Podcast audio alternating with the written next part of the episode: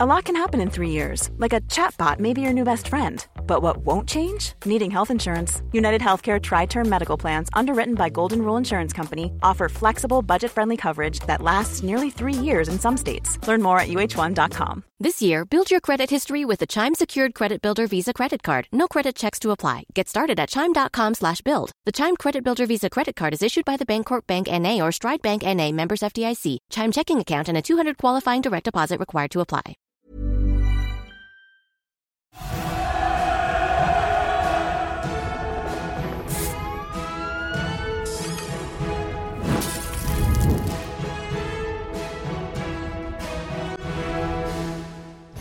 Good evening and welcome to the Independent Republic of Mike Graham. You're with Talk. We're on TV, we're on radio, we're online, and of course we're on your smart speaker as well. Coming up, Talk TV uncovers that we've been lining the pockets of fat cat lawyers to help the post office deny postmasters their compensation. We'll speak to a victim of the scandal live. Plus, Rishi Sunak fends off yet another leadership challenge after a former cabinet minister tells Tories to oust him on this show. All face a decade of decline under Keir Starmer. And following the XL bully dog ban in England, Talk TV goes on the road with dog owners going to extreme lengths to save their beloved pets. Good evening, Britain, and welcome to the Independent Republic of Mike Graham, right here on Talk TV. We're really getting into our stride this week, and we've got more incredible stories for you tonight. We've got a call to arms. If you won't fight for your country, we don't want you here. We've got a male model mincing around in a bikini who thinks it's perfectly normal. We'll astonish you with a legal bill in the millions for the post office, and we're paying it. And we've got the latest on the Battle of St Pancras. Piano Man has just been on with Piers Morgan, and the Chinese are still fuming. It's a big show, so you'd better be ready. This is the Independent Republic of Mike Graham. Stand by your beds.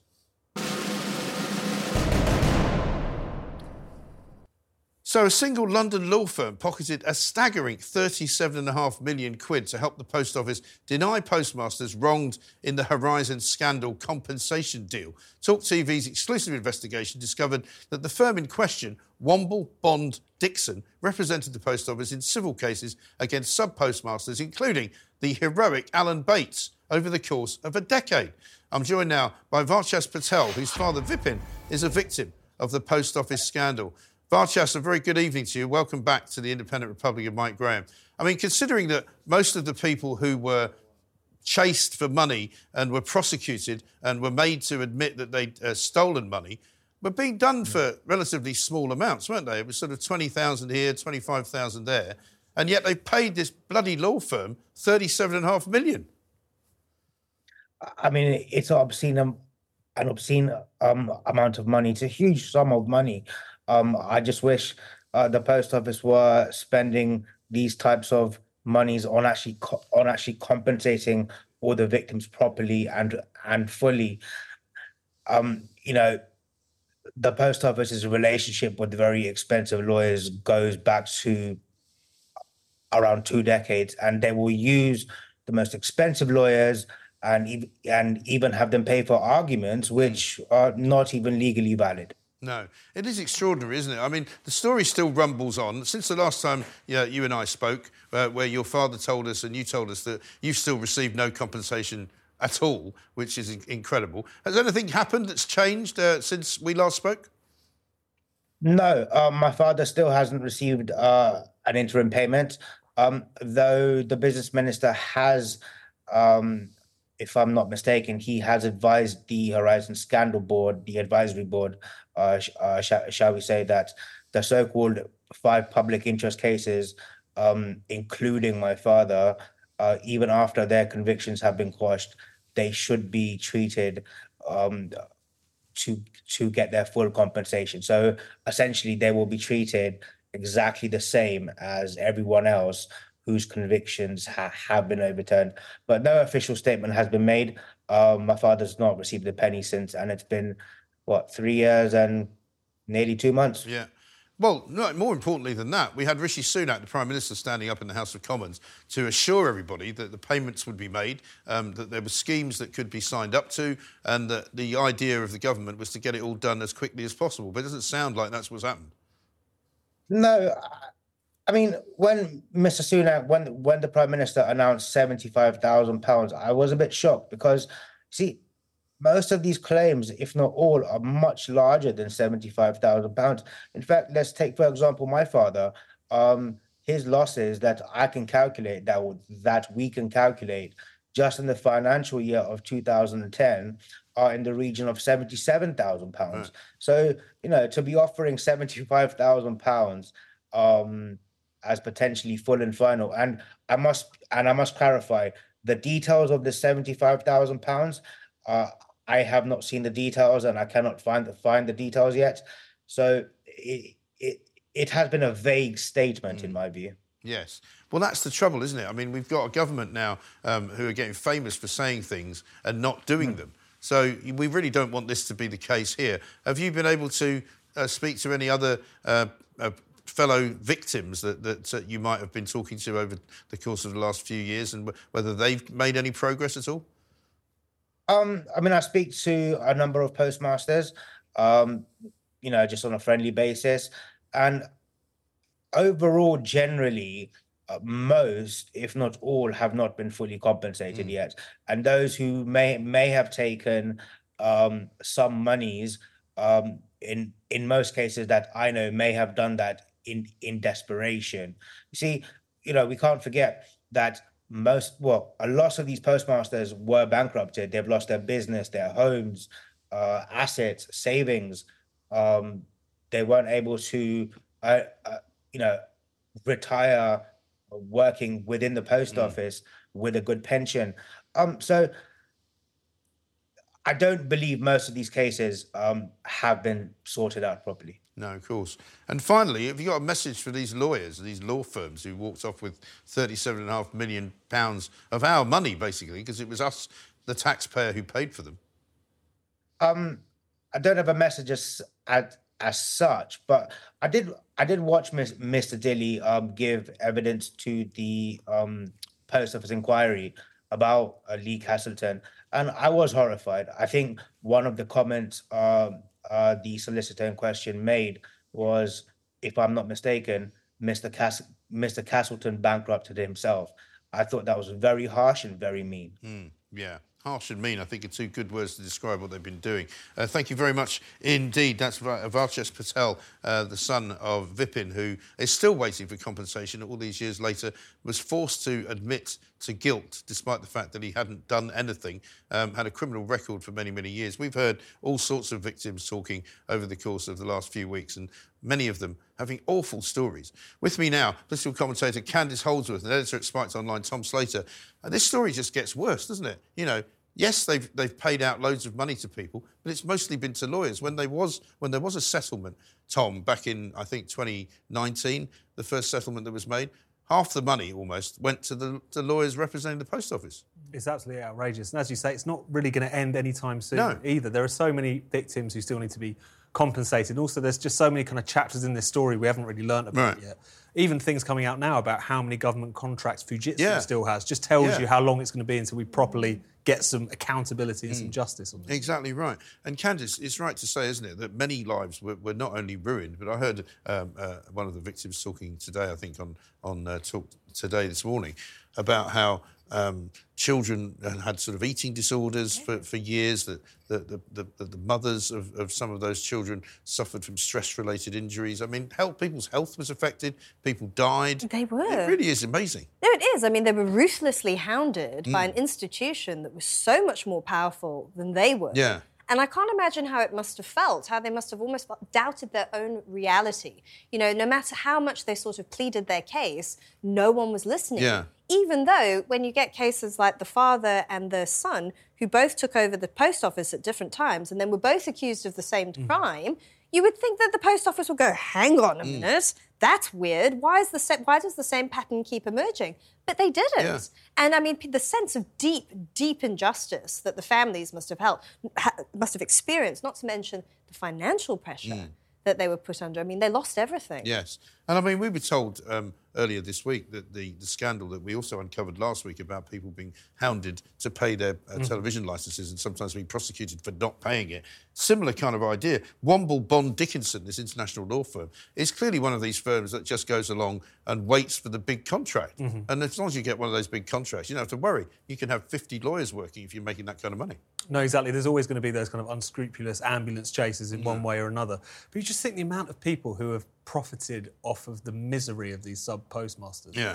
Um, and also, as Candice was saying there, just the fact that people at the post office, at the kind of executive level, didn't even notice that anything was awry. Suddenly, all of these huge amounts of money by a small post office standards Yeah. was going missing in a way that had never been seen before. Suddenly, all these sub postmasters have become career criminals Yes. overnight, and yet at no point did they think maybe something's gone wrong. No. it's incredible. But except it now appears, does it not, from, from other in, information that we've had from this inquiry, that there was quite a lot known, that there were people inside of the uh, Horizon organisation, inside Fujitsu, who knew there were faults with the system, who knew that they were making mistakes, and, but didn't bring them up and didn't think that was relevant. I don't know. I'm only speculating. I'm just wondering if they'd invested so much in the software sy- system that they just could not admit that it wasn't Hmm. working. Because I think I'm right in saying that it originally began as a piece of software to deal with kind of paying benefits and stuff. Yeah. It failed, and then they repurposed it for this. So from its very inception, it was faulty, Right. and yet they still threw so many. and people yet they the still went to- through with it. Well, I was uh, again reminded um, of the terrible saga of the NHS um, computer systems. Remember, they were going to bring in a new computer system about 2004, um, costing something like two billion. It ended up costing, I think, something like 12 billion, and was eventually dumped in 2012 because it never worked. No. And it was meant to sort of update everybody's computerized medical records. But I mean, the government have a terrible, and all governments, I guess, have a terrible record on, on any of this stuff. Oh, yes, government procurement often fails. It often fails. Does it ever work? No, because as well, they're not subject to, say, the um, market pressures that a private company No. is. The costs are running wildly out of control.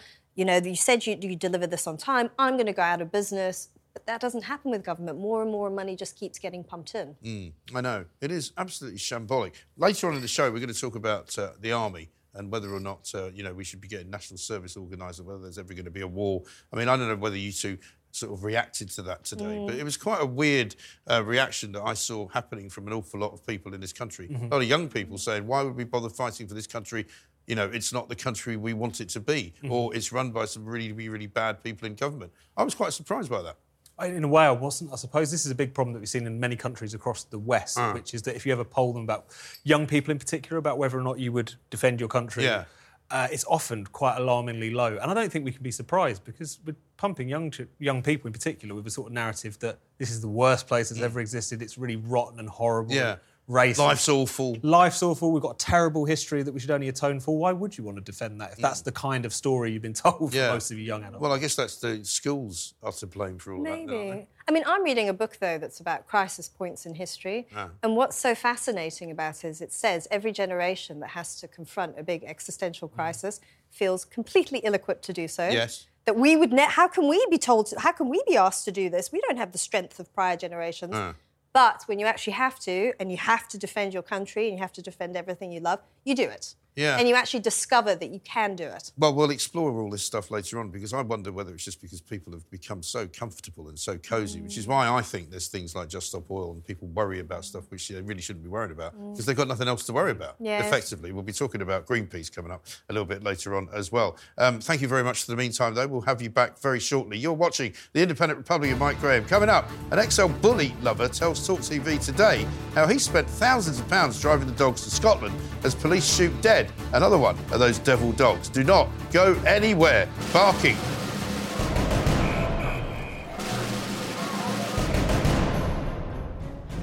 Welcome back. You're watching the Independent Republic of Mike Graham right here on Talk TV.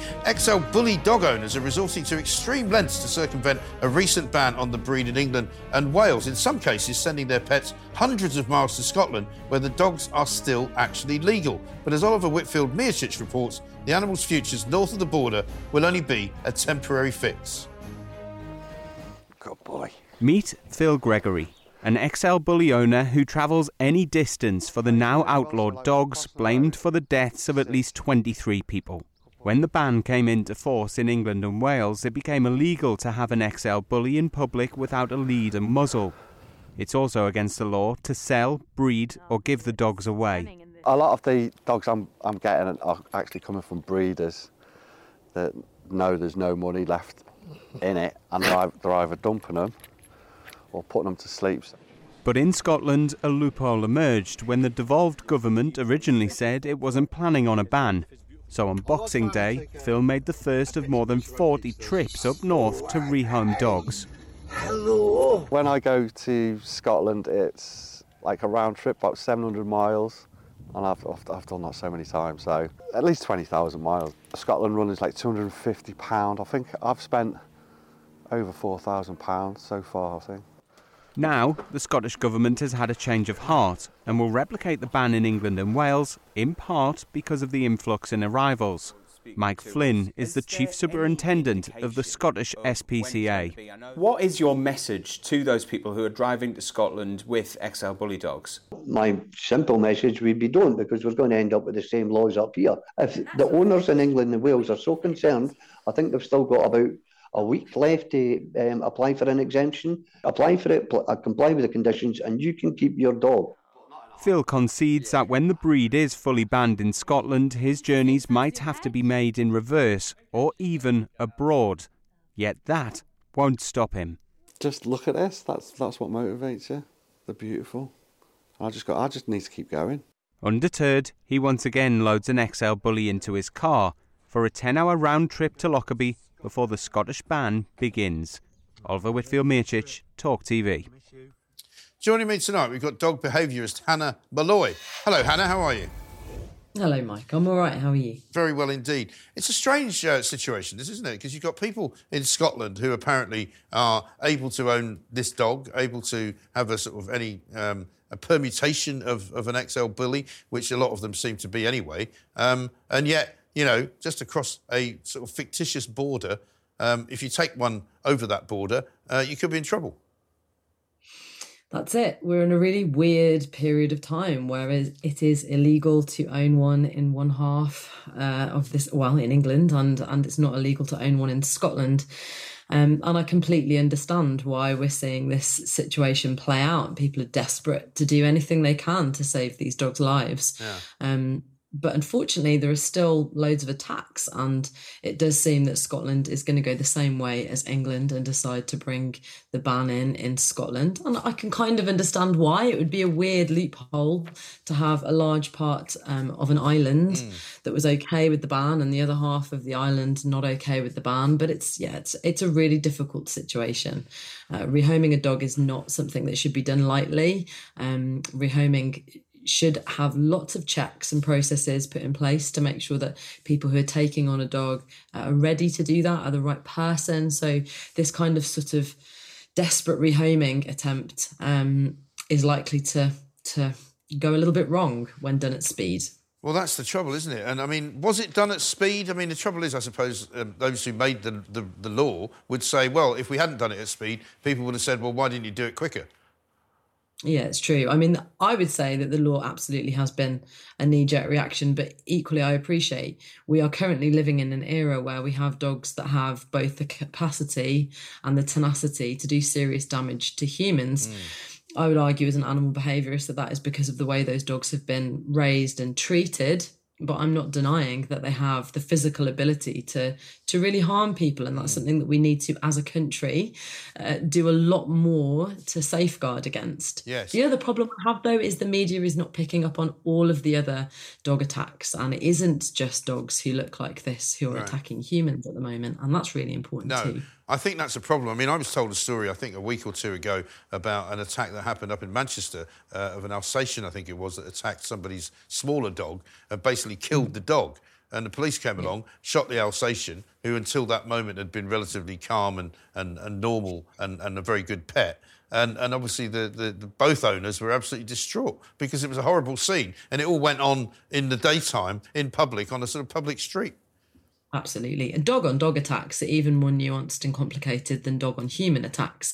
We have a pretty strong line when it comes to dogs attacking people. Mm. That's just not okay. Right. Dogs attacking dogs is much more complicated. Right. We have to understand their language um, to be able to really understand what happens between uh, dog on dog attacks. If a dog kills another dog, though, uh, I do think there needs to be better measures.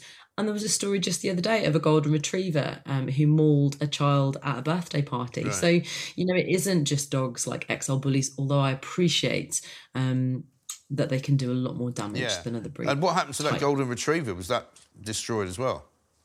Yeah, I believe so. And I, you know, and this is the difficulty is we don't get to see all of the other we don't get to see the whole spectrum of what's happening in the UK. Right. And my concern is that if we continue focusing on the XL bully and, and everything that owners who have dogs that look like this are currently they're stressing out. They've got a week. Mm. If you think that your dog is an XL bully type, you have just one week uh, to get it on the exemption scheme, or someone could you know, point at your dog and say, I think that's an XL yeah. bully, and the police would come around. So there's tens of thousands of people in the UK right now who are stressing out yeah. because they're worrying that their best friend might be considered an XL or a pit bull. Right. Um, but that's so, another weird thing, isn't it? Because at the end of the day, who is going to come around? Who will knock on the door? Who will be responsible for sort of policing all of this if you have got a dog that is thought to be uh, in breach of this new rule? I mean, up in Scotland, it was just on Tuesday, I think, um, there was a man taken to hospital with serious injuries, uh, a large bulldog type dog but it was not yet known whether it was an XL bully, and that was shot as well. Yeah. And that had been brought up from England, actually. Yeah. I believe that dog was one of those quick rehomes. And this is the problem. If you rescue a dog um, we always say with rescue, three days, three weeks, three months. These are our timing points. So when you get a dog home, within three days, it knows its environment. Within three weeks, it knows you. And within three months, you know it. Right. Okay. So there's just not enough time. We're not giving dogs enough time to settle in, to get to know their caregivers. Um, and in this case, this gentleman had taken on a dog he who was brought up because of the ban mm. um, and was horribly attacked by it uh, within a week of owning it. So, you know, we really just need to be so much more careful um, when it comes to rehoming and training dogs, absolutely. And I would say across the board, mm. I want to see a dog license come in. You've heard me say it before, Mike, and I will say it again. We need dog licensing across the board for all dogs. We yeah. need much higher standards of training so that I could, you know, turn to a dog and, and say, listen, can you call your dog for me? Yeah. If you can't call your dog within three calls and have it come immediately back, then you're going to lose the uh, the license to have your dog off lead. Yes. You know, things like this are going to totally change the landscape of Great Britain if we would just step in and, and do do all of the dogs.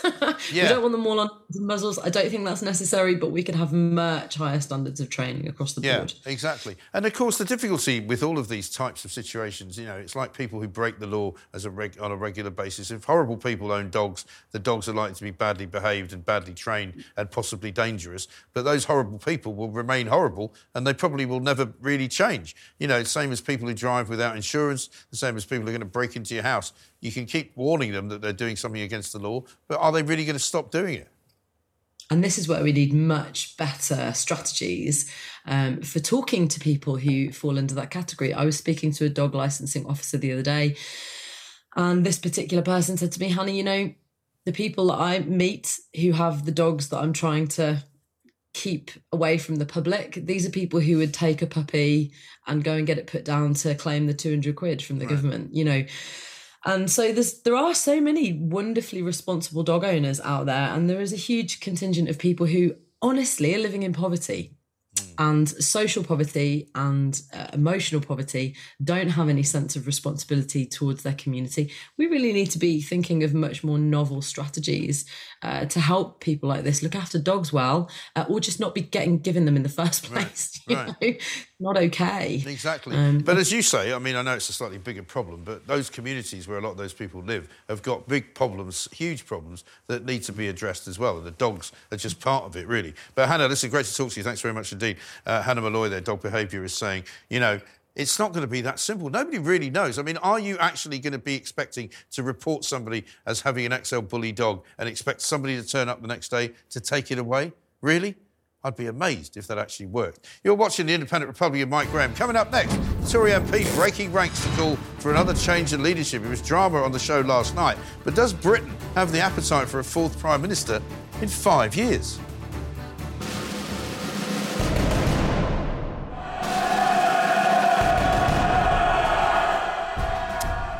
Welcome back. Rishi Sunak spent the day fighting off questions from Labour over turmoil in the Tory party after Simon Clarke called for the Prime Minister to be ousted.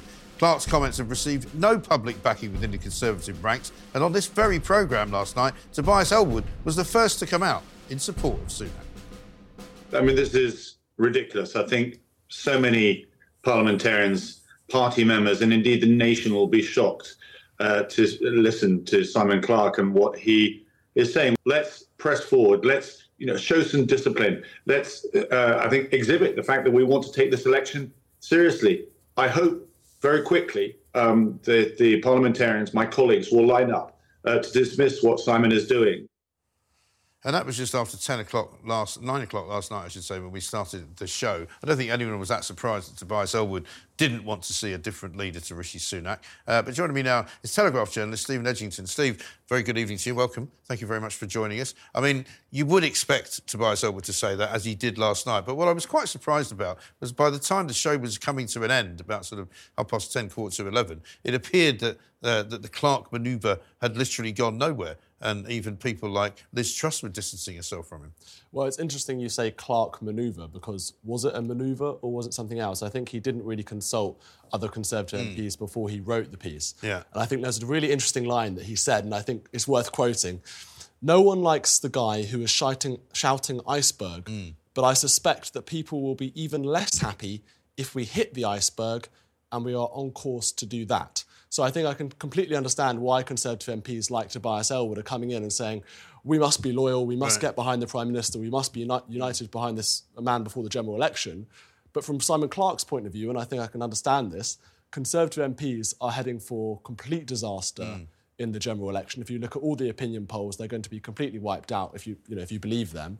So why shouldn't they replace the leader? That's Simon Clarke's perspective. Yeah. Whether he's right on that, I don't know. Yeah. Well, let's have a look at him actually saying those words because he was speaking to the BBC earlier today. What would not be responsible is for the Conservative Party to continue on what I think is a glide path to a catastrophic defeat unless we find a message which connects better. No one likes the guy who's shouting iceberg. I suspect that people will be even less happy if we hit the iceberg, and uh, we are on course to do that. So is he the only one that sees the iceberg? Continuing with the iceberg analogy, because I mean, funnily enough, one of the things Tobias Ellwood said last night, and I've heard others say, is that, oh no, there are other polls, you know. There are some polls that don't show us quite so far behind. There are some polls that show uh, that the, the, the, gap is narrowing. And it's almost like they're involved in some kind of mass delusion. I think they're what, sort of trying to convince themselves that it's not as bad as it looks. It's really interesting. Simon uh, Clarke talks about an iceberg and yeah. a Titanic kind of reference. Yeah. I think a better analogy is actually 1940, the 10th of May in France. Mm. And after the Germans invade, what you have in the French leadership is, is, three separate camps. You have the people at the top who are basically denying that disaster is going to happen. Mm. You have the people who understand that the disaster is going to happen, but they're um, simply maneuvering for after the yeah. disaster happens, and you have the people who want radical change and want to sh- fight back. And right. I think Simon Clarke is in that latter camp, right. where you have some Conservative MPs who are, lo- who are looking at the polling. I think they all understand basically that this is going to be a complete disaster to the mm. Conservative Party, other than some people who are number 10 who genu- genuinely believe that they can somehow turn it around. I don't know how they think they can do yeah. that. Um, so there are obviously, I think most Conservative MPs look at the situation now and think, well, I think the disaster is inevitable. Mm. We've had 10 years or more than 10 years in power, and all of the issues that Simon Clarke talked about in his fantastic Telegraph piece are down to us. Yeah. Record immigration, record tax levels, record spending, record debt. This is all on the Conservative yeah. Party. And again, this is the weakness in Simon's argument is, well, you should replace Rishi Sunak. But with A, with who? And B, what would happen to that leader in terms of the record yeah. that I've just talked well, about? I mean, if you want to continue with the Titanic analogy, it's basically like rearranging the deck chairs, isn't it? So you literally still are heading for the iceberg. There's not much you can do about it. It's a very big ship. You can't turn it around in time, and you're going down no matter what. But there are some people, of course, who say, hang on a minute, um, this is the same Simon Clarke who called for unity only a year ago, um, who said, let's all get behind Rishi Sunak. So has he had some kind of road to Damascus conversion? The thing that I found surprising was, as I say, knowing that he was supposed to be involved in this PopCon um, announcement next week, that I assumed when he wrote that piece for the Telegraph, he must have cleared it with them or said, you know, this is what I'm planning to do. What do you think? So that at least some of the MPs, which I thought to be in about 100 of them, who believe in this conservative drive from more conservative members, members of the Conservative Party to be conservative, you would have thought that he would have had some of those um, on his side, but he seems to have none of them. Now, it looks like he didn't consult with the PopCons. Mm. Which is kind of mad, isn't it? Which is a bit mad. Yeah. I mean, but if you're thinking, let's say Simon Clarke really did have a principled conversion on this, and he Yeah. felt that it was a very. I mean, I think last night when he was just after he published the column, apparently he was at the football. If you read Robert's Peston on Yes. Twitter, I don't know if that's true or not. Yeah. Um, so I don't know. I think he's. Uh, it might be one of those situations where this really is just an individual Mm. going out there and going on a, on a whim, and sort of, and you know, he's really had, a, as I say, a principled conversion. Yeah. I think also. This whole thing is very political, isn't it? But actually, when you look at the issues facing the country, the issues that I mentioned, particularly things like the immigration mm. levels to the UK, we're seeing huge amounts of illegal immigration this year. This year, it's happening right now. Yes. So I think it's understandable that ho- I would hope that some Conservative MPs would look at the situation and say, we do need a radical change. What Right. Rishi's doing is a complete disaster. He's not uh, fixing the issues that are facing the country. We do need a change in leadership. Yeah. And I can understand from that perspective, you know, in terms of outcomes and the f- problems facing Britain, it's clearly not working with Well, this is it. I mean, I've Sunak. spoken to some of the PopCon people, and they're talking about a literal revolution. They're saying, you know, the whole problem in this country is that, you know, the civil service is impossible to get through. Um, all of the kind of uh, uh, the creative um, brains behind the Tony Blair project of the Supreme Court have ruined uh, the Parliament's ability to make laws properly. You know, the judiciary is, is holed below the waterline full of lefties. You know, they're talking in these kind of terms that the only way to improve this country is to basically tear it all down and start again. I can completely understand that perspective, and I'm so sympathetic. And mm. actually, this I. I don't disagree with any of that. Well, this is the independent republic of Mike Graham. It is. And I know that you would make a far better leader slash dictator Yes. of Britain. I don't know. Trump talks about being a Yeah. dictator. Um, well, there's some good things about being a benign dictator. I mean, sometimes offering people a choice isn't a good idea. I think that the situation we've got with our democracy at the moment, we do not live in a real democracy. No. As you say, the civil service, all of these institutions Hmm. act independently of what ministers tell them to do in many Right. cases. Although, having said all that, I think let's not abdicate the responsibility from the Conservative Party, from Conservative ministers, from Yeah. Conservative MPs, who have had the chance over the last 14, 13 years to reform the state. They have had the chance and the ability and the opportunity to undo the reforms that Tony Blair enacted when he was Prime Yeah. Minister. And they haven't And done they haven't done it. And they need to be honest about that. Yes. And I think that's why they are really heading for electoral And the defeat. problem is, is they've got people like Tobias Ellwood who probably don't want them t- to change those things, and that is part of the problem. But let's have a look, shall we, at what happened to Prime Minister's questions today uh, to see whether, in, whether indeed Rishi Sunak survived it, because it should have been an easy win for Keir Starmer. So, was he surprised to see one of his own MPs say that he doesn't get what Britain needs and he's not listening to what people want? Prime Minister. Mr. Mr. Speaker, he talks about what Britain needs, what Britain wants, what Britain values. This from a man who takes the knee, Mr. Speaker, who wanted to abolish the monarchy, who still doesn't know what a woman is.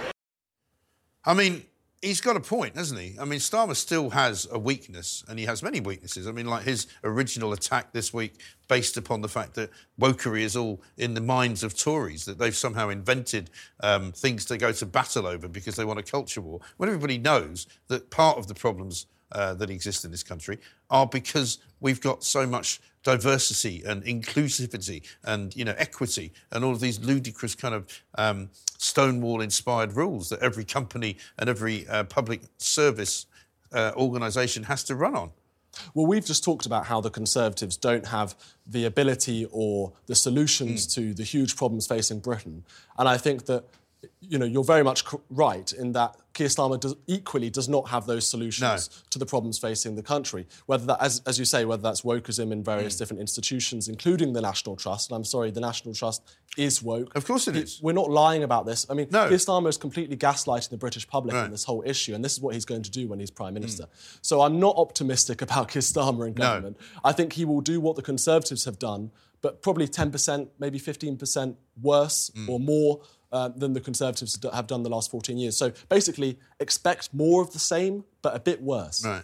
Is it likely that there's some group, as you were saying, like the, uh, in that French situation in 1940, Yeah. who think that they might be able to limit the damage, i.e., yes, we're going to lose the election, but it won't be a massive landslide, and therefore Labour won't be as powerful. They won't be able to do everything they want to do. We'll be able to limit their uh, abilities. They'll have to get into bed with the SNP or something like that. So, is that a possibility?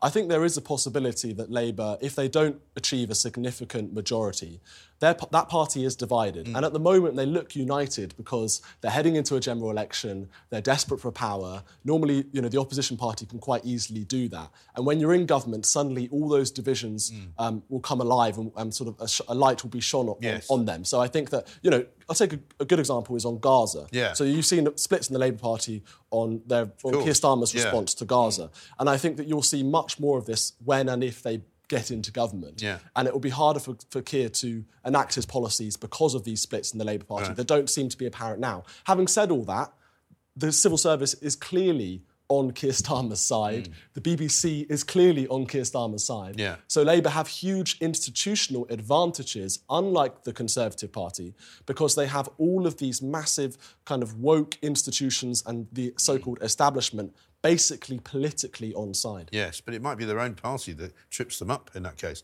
Stephen, good to see you. Thank you very much indeed. Steve will be back a little bit later on with the rest of the panel. Of course, you're watching the Independent Republic of Mike Graham. Up next, they're at it again. Listen up, Israel and Hamas. Social justice warriors Greenpeace are calling for a ceasefire.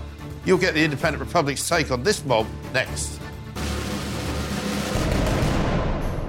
Welcome back. You're watching the Independent Republic of Mike Graham right here on Talk TV. Now it's time for Taking the Mic.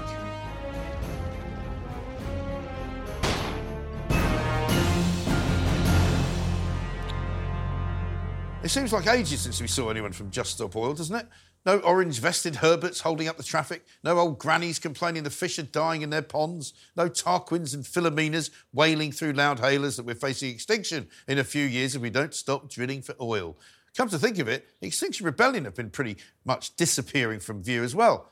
I'm sure they've morphed into all kinds of weird knockoffs like Animal Rebellion, who seem to spend most of their time emptying milk cartons in posh London department store food halls. But no marches for ages. I was beginning to wonder if they might have all decided to pack it in. You know, actually get jobs, actually go to work instead of living off mummy and daddy and their millions. But I was wrong. They have not disappeared at all. It's just been a bit cold. It's a pity, though, because they could have taken the opportunity to say, we're having so many storms, one after the other, because of climate change. I mean, it's a no brainer for them, isn't it? Surely Jocelyn and Aisha must have been inspired by my driving habits and all those planes flying around in circles the other night. But who wants to glue themselves to a bank when there's a howling gale going on? Who wants to sit on the road when it's battering down with torrential hail and rain? If they weren't such utter hypocrites and charlatans, I might even feel sorry for them. But today, I see they've decided to go after a different cause. Forget the climate, because now the eco nutters have decided it's a ceasefire they want. But not in Yemen, not in Ukraine, mind you, and not even in South Sudan. No, no. They want a ceasefire in Gaza, the trendy lefty cause for all good socialists. I suppose we should have seen it coming. It was Greta Thunberg who took a day off from her climate obsession at the end of last year to assure us that what we really needed was a ceasefire in Gaza and an end to the killing of innocents, as lefties describe Hamas fighters. Although I don't remember her calling for the release of the hostages. Today, Greenpeace decided to follow her lead. They clambered up the side of the Reina Sofia Museum in Madrid, which houses Picasso's famous Guernica painting. But they weren't calling for politicians to be prosecuted for failing to save the planet. Nothing as mundane as that. Oh no. Instead, they unfurled a banner with some difficulty, it must be said, which read, Ceasefire now, beneath a poster that showed a distressed child in Gaza and a message, Can you hear us? Naturally, the police did nothing about it. They simply watched alongside some local firefighters. They might as well have applauded them. Obviously, in Spain, they're just as woke as our lot. Once again, there was no banner that said bring them home for the hostages, and no mention of them at all, despite more than 130 of them still being held and tortured in those horrific underground tunnels. Proof, if you needed it, that these bloody eco nuts are nothing more than Marxist terrorist sympathisers. Just remember, that's the next time they stop traffic.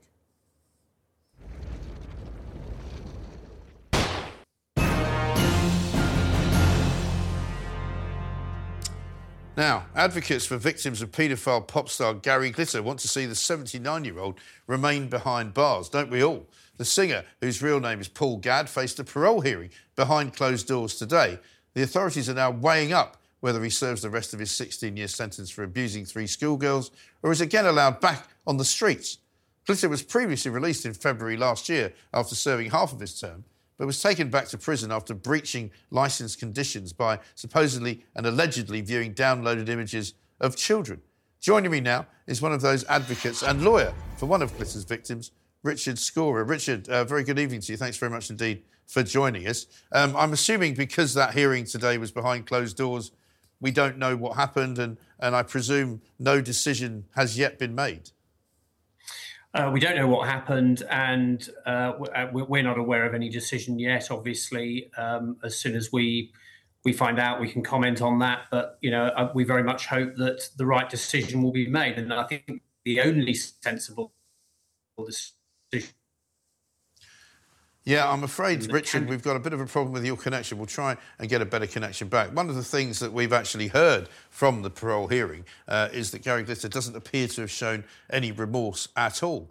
I mean, this is uh, some footage of him uh, going into the court, obviously. This is a guy who, let's not forget, when he was released last February, turned up in some kind of um, um, sort of halfway house, if you like, and he was spotted hanging around places that he probably shouldn't have been hanging around. I think we've got Richard back on a slightly better connection. Richard, sorry, we were uh, rudely interrupted there.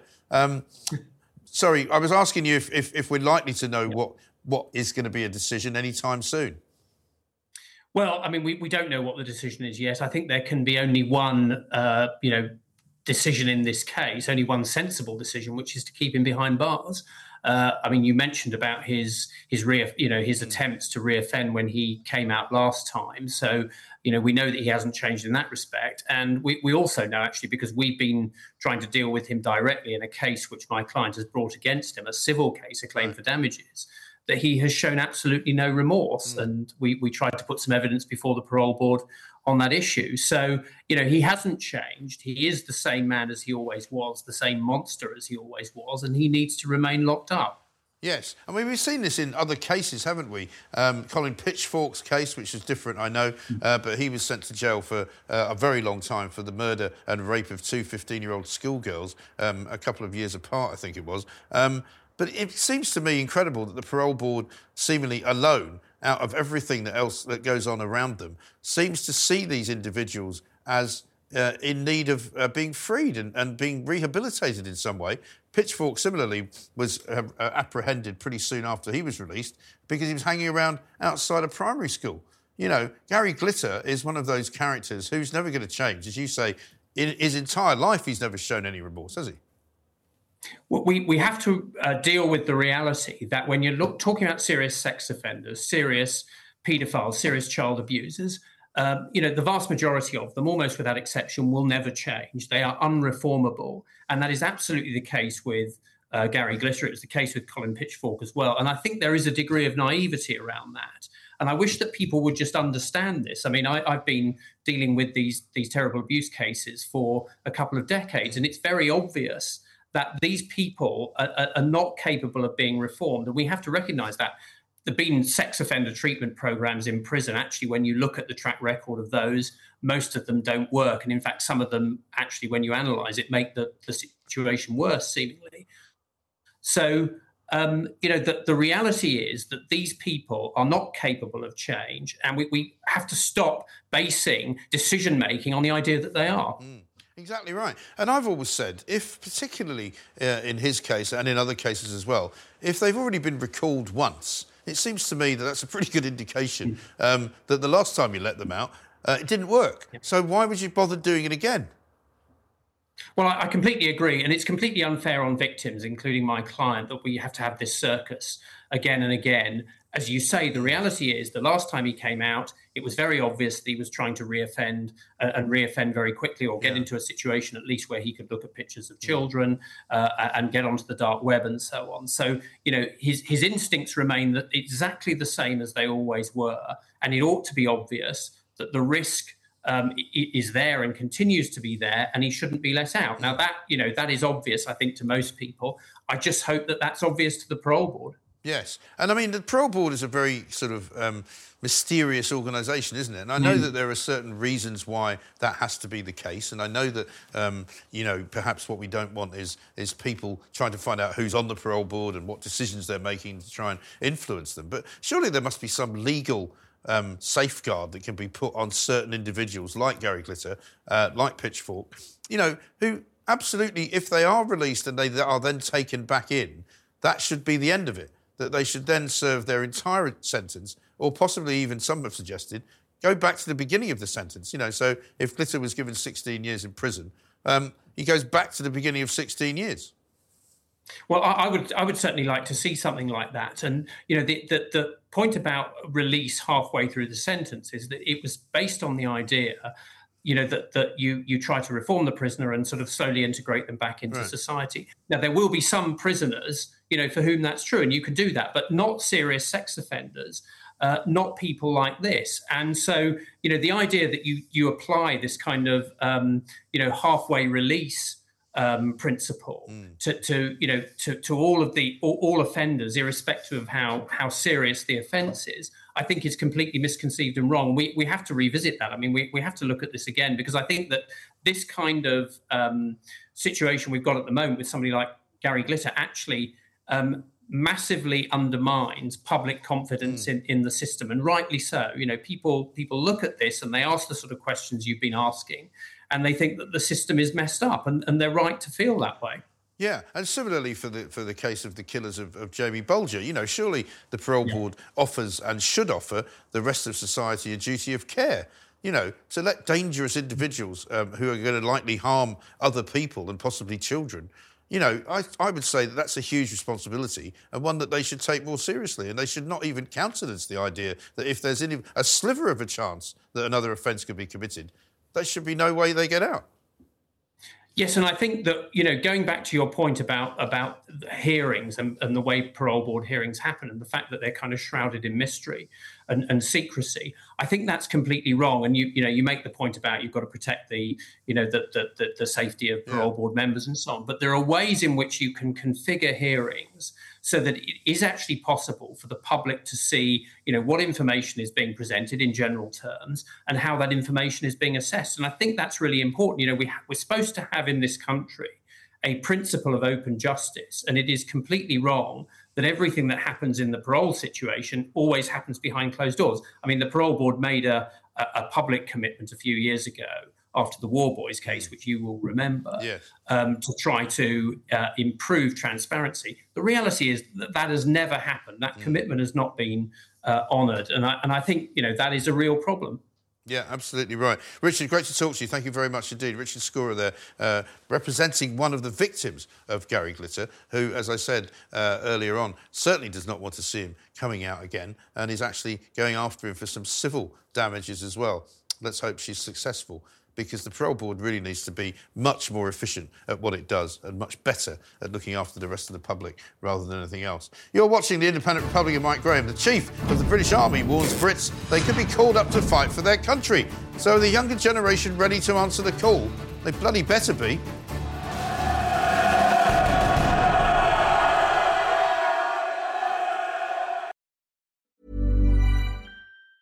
Say hello to a new era of mental health care. Cerebral is here to help you achieve your mental wellness goals with professional therapy and medication management support. 100% online. You'll experience the all new Cerebral Way, an innovative approach to mental wellness designed around you. You'll get a personalized treatment plan from a therapist, prescriber, or both in a safe and judgment free space. Your cerebral therapist or prescriber will outline a customized plan with clear milestones along the way so you can get to feeling your best. With Cerebral, you're not alone in your mental health journey. We're here to empower you to live a fulfilling life. So take that first step towards a brighter future and sign up today at cerebral.com slash podcast and use code ACAST to get 15% off your first month. Offer only valid on monthly plans. Other exclusions may apply. Offer ends July 31st, 2024. See site for details. Hey, I'm Ryan Reynolds. At Mint Mobile, we like to do the opposite of what Big Wireless does. They charge you a lot, we charge you a little. So naturally, when they announced they'd be raising their prices due to inflation, we decided to deflate our prices due to not hating you. That's right. We're cutting the price of Mint Unlimited from $30 a month to just $15 a month. Give it a try at mintmobile.com slash switch. $45 upfront for three months plus taxes and fees. Promo for new customers for limited time. Unlimited more than 40 gigabytes per month. Slows. Full terms at mintmobile.com.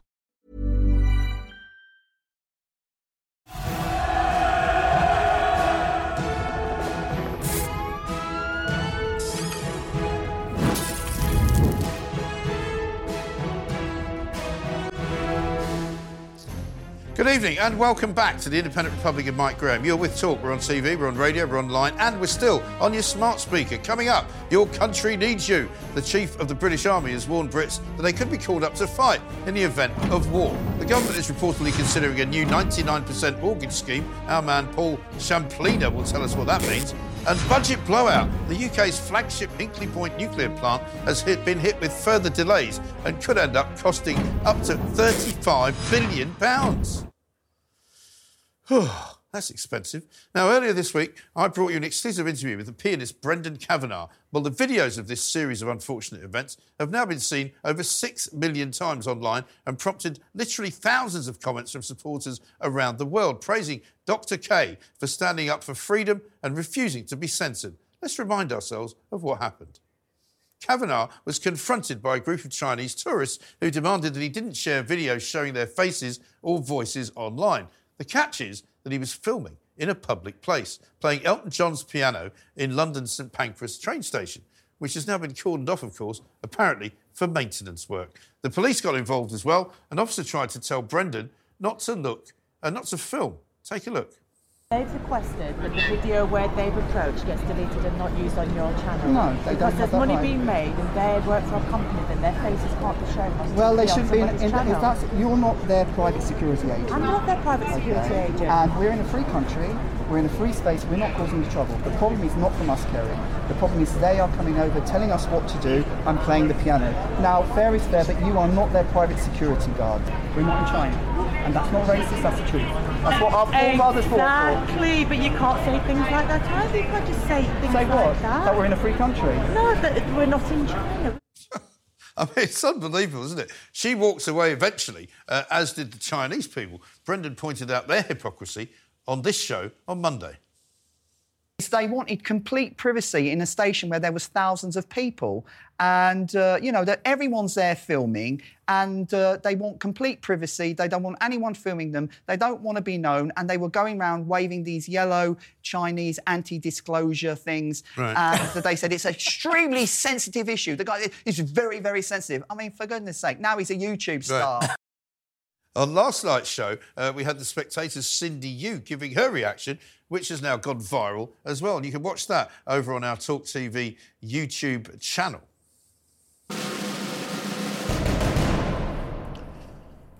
Now, of course, Brendan was on Piers Morgan uh, Uncensored tonight, and uh, I spoke to him before he went on, and he said to me that they're still trying to take down his original video, uh, which is sitting on YouTube, having had millions and millions and millions and millions and millions of views. Uh, so we'll keep tabs on uh, Brendan because he's fighting the good fight uh, against what seems to be a rather malevolent sort of force of people trying to keep things secret and trying to stop us here in Britain, in our own country, from publishing things.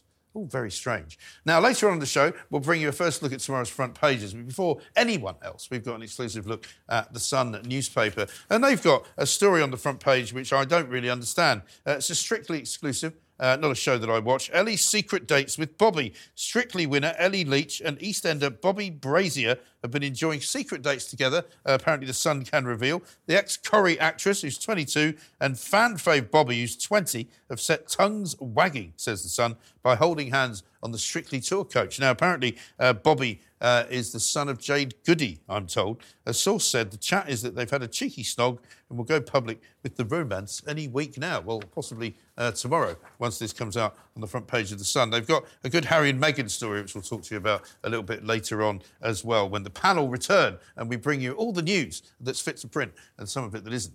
Now, uh, let us talk about what we must be prepared to do because we, the British public, must be prepared to brave the battlefield and fight for our country if NATO goes to war with Russia. So suggest reports uh, commented by the Chief of the General Staff of the Army, General Sir Patrick Sanders. Our full time army currently stands at a somewhat puny 75,983, but that's set to fall to 72,500, and the Navy and the RAF are struggling with recruitment and retention too. I'm joined now by retired British Army officer Major General Tim Cross and Talk TV's international editor Isabel Oakeshott. Very good evening to both of you. Thank you very much for joining us. I mean, recruitment um, is at an all time low. Um, I've been quite shocked, uh, Tim, to hear today that an awful lot of people, uh, particularly young people, don't seem to think the country's worth fighting for. They think that the government's not very good. They think that the country is in a terrible state. And they don't really fancy actually going to war to save it. Yeah, well, I have a certain amount of sympathy with them because um, the media, amongst others, continually throws out that we should be embarrassed by our history, that um, particularly white young men are, you know, not not the favoured child, and uh, that people are, are embarrassed about all sorts of aspects. I mean, recruiting is very poor, but it's linked, I think, to the fact that the government had been reducing the size of the military now for quite a long time, since the end of the Cold War, obviously, but even in the last few years. We've come down from around 105,000. So the message going out to younger people is this is not an organization that is expanding, it's reducing, and therefore opportunities for career and so forth in the military is probably not what it was before. They are a different generation. I don't, I don't go along with this idea that they are, you know, not as good as previous generations, but they're a different generation. They're receiving different messages, and uh, and recruiting is definitely suffering. I have to say partly because I don't think it's been well handled by the company that have got charge uh, Capita, who took on responsibility right. for recruiting some years ago. Well, I think uh, it may well be as well that things have all taken a bit of a turn for the woke. Uh, let's talk to Isabel. Isabel, uh, thanks very much for joining us. I mean, one of the problems I would have thought that the army and the armed forces in general suffer from is that they've been infected, like the rest of the country, uh, with this kind of diversity and inclusivity mantra, uh, which has meant that they've had to hire loads and loads of people that might not be as good at what they supposedly will be doing, and it might have put lot, an awful lot of people off. I mean, I've seen a lot of comments today from people saying, "Well, you know, they don't really want young uh, British men to do anything male or in any way masculine. So it's hardly surprising. Maybe we should just fight uh, with all the rest of the people that they like so much to recruit. Well, I'd like to make a link with the news item that you carried earlier about the pianist yeah. who was confronted by the policewoman because a bunch of Chinese people with stupid placards took it upon themselves to say that in our country we shouldn't be doing what they didn't want hmm. us to do, with the very great irony that China is one of the most highly surveilled states on the planet. Right. And yet our police saw fit to actually reprimand the pianist, mm. the. British pianist who was entertaining passengers in the station, and he wasn't apparently allowed to say, um, this isn't China, right. which is just a statement of fact. Right. Now, why is that relevant to the conversation we're having? Well, because if you're asking people to sign up and put their lives on the line potentially, they're entitled to ask the question for what and for whom. And we have so lost sight and any sense of our national identity, of who we are, and complete disunity has taken over because we have imported at a completely unprecedented rate people from so many different cultures that I think it's going to become very difficult, increasingly so, to persuade people to sign up for these jobs, which are still a, an amazing career, when they're just not sure what they would be potentially risking their lives for, who we are anymore. Yeah. Yeah, I think that's a very good point. I mean, Tim, let me come back to you on that one because I remember when the Falklands War was on. I'm old enough to remember it, sadly, and uh, I was in my very early 20s, and I was very, very enthused about the idea of actually signing up and going down to the Falklands and fighting on behalf of Britain. And an awful lot of people um, that were my age at the time felt the same way. And in some ways, that battleground kind of identified Britain in and of itself at that time, as did Margaret Thatcher kind of make it her own. And I don't see any similarities now today. I don't see sort of, you know, I've got sons now 19, 17. I'm not sure, I haven't asked them what they would do. I don't know what they would do, but it doesn't seem to me that this would galvanise young people in the same way. No, I think, I think there's a large a chunk of truth in that. I think people, again, going back to my earlier point, almost embarrassed by the fact that we were prepared to do that uh, when we look back from it now. Oh, they are, yeah. And partly as a result of what happened in, in places like Iraq and Afghanistan. But also picking up the other point, the government for under, you know, I don't want to get involved in the political correctness of this, but for, for understandable and inverted commas reasons, the government and a lot of the organisations in this country, the, the um, you know various departments of state as well as business and, and, and economics, wanted to try to have a more balanced, um, diverse, you know, diversity and inclusion and so on. So a great effort was made to recruit more women. And I have to say, I was pushing hard to recruit women into the bomb disposal work that I used to do in Northern Ireland because I happen to believe they're very good at it. Yeah. So I'm I'm not against you know this diversity piece, but there is a limited number of people, I think, from within um, the women's world, within the diversity world. A lot of a lot of overseas countries don't want their children to serve in the military. They want them to be doctors and they want them to be lawyers and you know other things too. So there's a limited pool in which we're fishing in to recruit from those communities. Um, the, the Secretary of State for Defence said he wanted to see 50% of the of the military made up of women. I just don't think that's doable. Whatever one thinks about it, you know, sort of ethically or anything else, I just don't think there is 50% out there that's going to join the military. Yeah. So therefore, the pool we're fishing in is, you know, in a way, the traditional pool that we've always fished from, and um, and we're struggling to recruit from that pool because of the sort of messages that we're talking about. Yes, I think that's right. I mean, Isabel, I've met plenty of, of, of women who have worked in, in the armed forces and, and, very successfully and very bravely. I mean, I know um, a woman who calls herself the um, the Chinook Chick, who was one of the most famous Chinook pilots, um, flying in and out of hot zones in Afghanistan, rescuing soldiers and, and coming under fire and all the rest of it. And there's nothing wrong uh, with having different genders, different people in, in the army, but this whole kind of wokery thing has taken over. And I also think that an awful lot of the people in this country now have never really seen hardship. You know, we're wealthier now than we've ever been. They don't really know um, what suffering is like, and they probably haven't really had much to worry about, which is why I think they all worry about climate change all the time. So, I mean, we're not really ready for war, I suppose, is what my point is. Very, very far from it. And when people hear the figures of the size of our army now, um, those figures need to be reduced really significantly in terms of the size of our army that actually is at any readiness to go to war, as it were. You know, our ability to to send a division anywhere is highly questionable. Uh, we simply don't have the people. I mean, at any one time, of those 75,000 ish that we supposedly have in the army, you know, a very significant proportion will not be um, fit for frontline duties or, or indeed any duties, quite a lot off sick at any one time.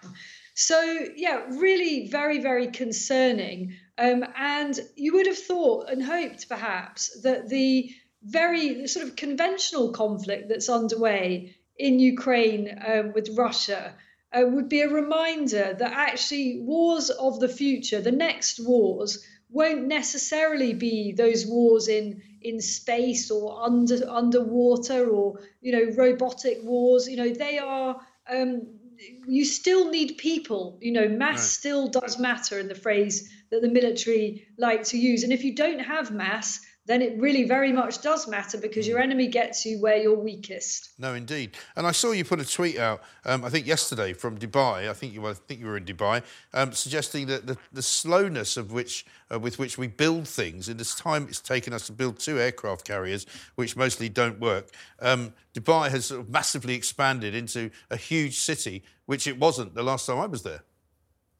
I mean, it is just extraordinary. I, I spend a lot of time in Dubai and make no apology for continually being wowed by the scale of their achievement. Now, of course, it's different. You know, they are effectively a benign dictatorship and you know the those in charge have a big vision mm. and they do what it takes to make it happen but look looking over that extraordinary booming metropolis i just couldn't help thinking you know they did all this in the time it took us to build two pretty rusty aircraft carriers mm. that aren't really fit for purpose anymore. And it really does put it in perspective. You know, we're just, it just feels like we lack now a grand vision of who we are and the wherewithal and the determination to make it happen. Yeah, I think that's right. Um, and let me come back to you, Major General Tim, for the last uh, for the last word, because I mean I think Isabel's right, isn't she? We haven't really prepared for the future in lots of different ways in this country. And this is perhaps one of the most dangerous ways that we haven't prepared for the future. I mean, I remember only two or three years ago being told by people in the armed forces, well, of course, you know, old fashioned fighting is never going to now ever happen again because we've got cyber criminals to worry about. We've got cyber wars to, to fight, and they were recruiting people, uh, you know, who could who could operate machinery, operate computers. They weren't recruiting fighting men or fighting women at all. And now it's all gone the other way. Yeah, that, that's that's true. I mean, I, I, it isn't. This is not an easy conversation in one sense because you know we're seeing the reality of drones and you know technology, the space domain and the drone domain and the cyber domain are, are not un, well, they are very important in today's world. But pick, you know, picking up the earlier point, there is such a thing as critical mass when it comes to people. Yeah. And what we've gone through a period since the Cold War is, to use the phrase that was being used, wars of choice. We could decide whether we wanted to be involved or not. What Patrick Sanders and others are doing, he's not alone in this. Senior NATO commanders and indeed, you know, many politicians are saying that Russia is a serious threat. There are serious problems, obviously, in the Middle East, in Ukraine, China, and Taiwan. You know, even um, Iran and Pakistan having a crack at each other. So there's a lot of conflict in the world. And people are saying we need to be very careful because we may not be facing a war of choice in three, five, ten years' time. We need to be prepared for the fact that we may have to engage, whether we like it much or not, in serious combined arms, land uh, operations, as well as navy and, and, air operations. And I think what Patrick's trying to do is to signif- you know, make a signal that we need to think about this, and we need to think about how we would uh, mobilize. He's not saying we're going to bring back conscription or anything. He's talking about the size of the regular military, the size of the reserve, and then the ability to bring uh, on board, you know, other people beyond that. If you're going to bring those people on, you need the kit, you need, you know, you need the material, you need the the vehicles and the, and the tanks and the airplanes and so mm. forth. Um, so this is an important debate, and you wouldn't expect me. And I did 43 years in the military, man and boy, and I am not very happy with the state of the military today. We've had a lot of politicians talking about spending more money um, and I, I recognise, you know, that there's a problem. Uh, going back to Dubai, one of the things they've got is bag shed loads of money. So, yeah. you know, we we are struggling economically. But if we are going to be serious about this, we're going to have to start spending 2.5, 3% on defence in, in the not too distant future. Mm. And if Trump gets elected, we're going to be really seriously thinking about the future of NATO in all of this too. Yeah, so, absolutely. you know, it's a, it's a serious conversation and we need to be making sure that people like Patrick are listened to.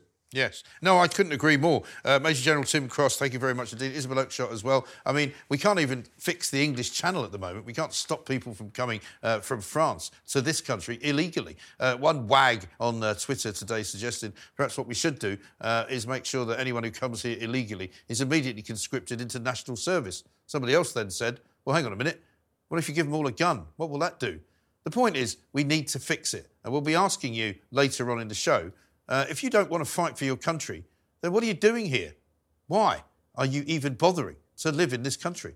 You're watching the Independent Republic of Mike Graham. Coming up, a nuclear shambles. The UK's flagship Hinkley Point C nuclear plant is hit with further delays and a £35 billion blowout.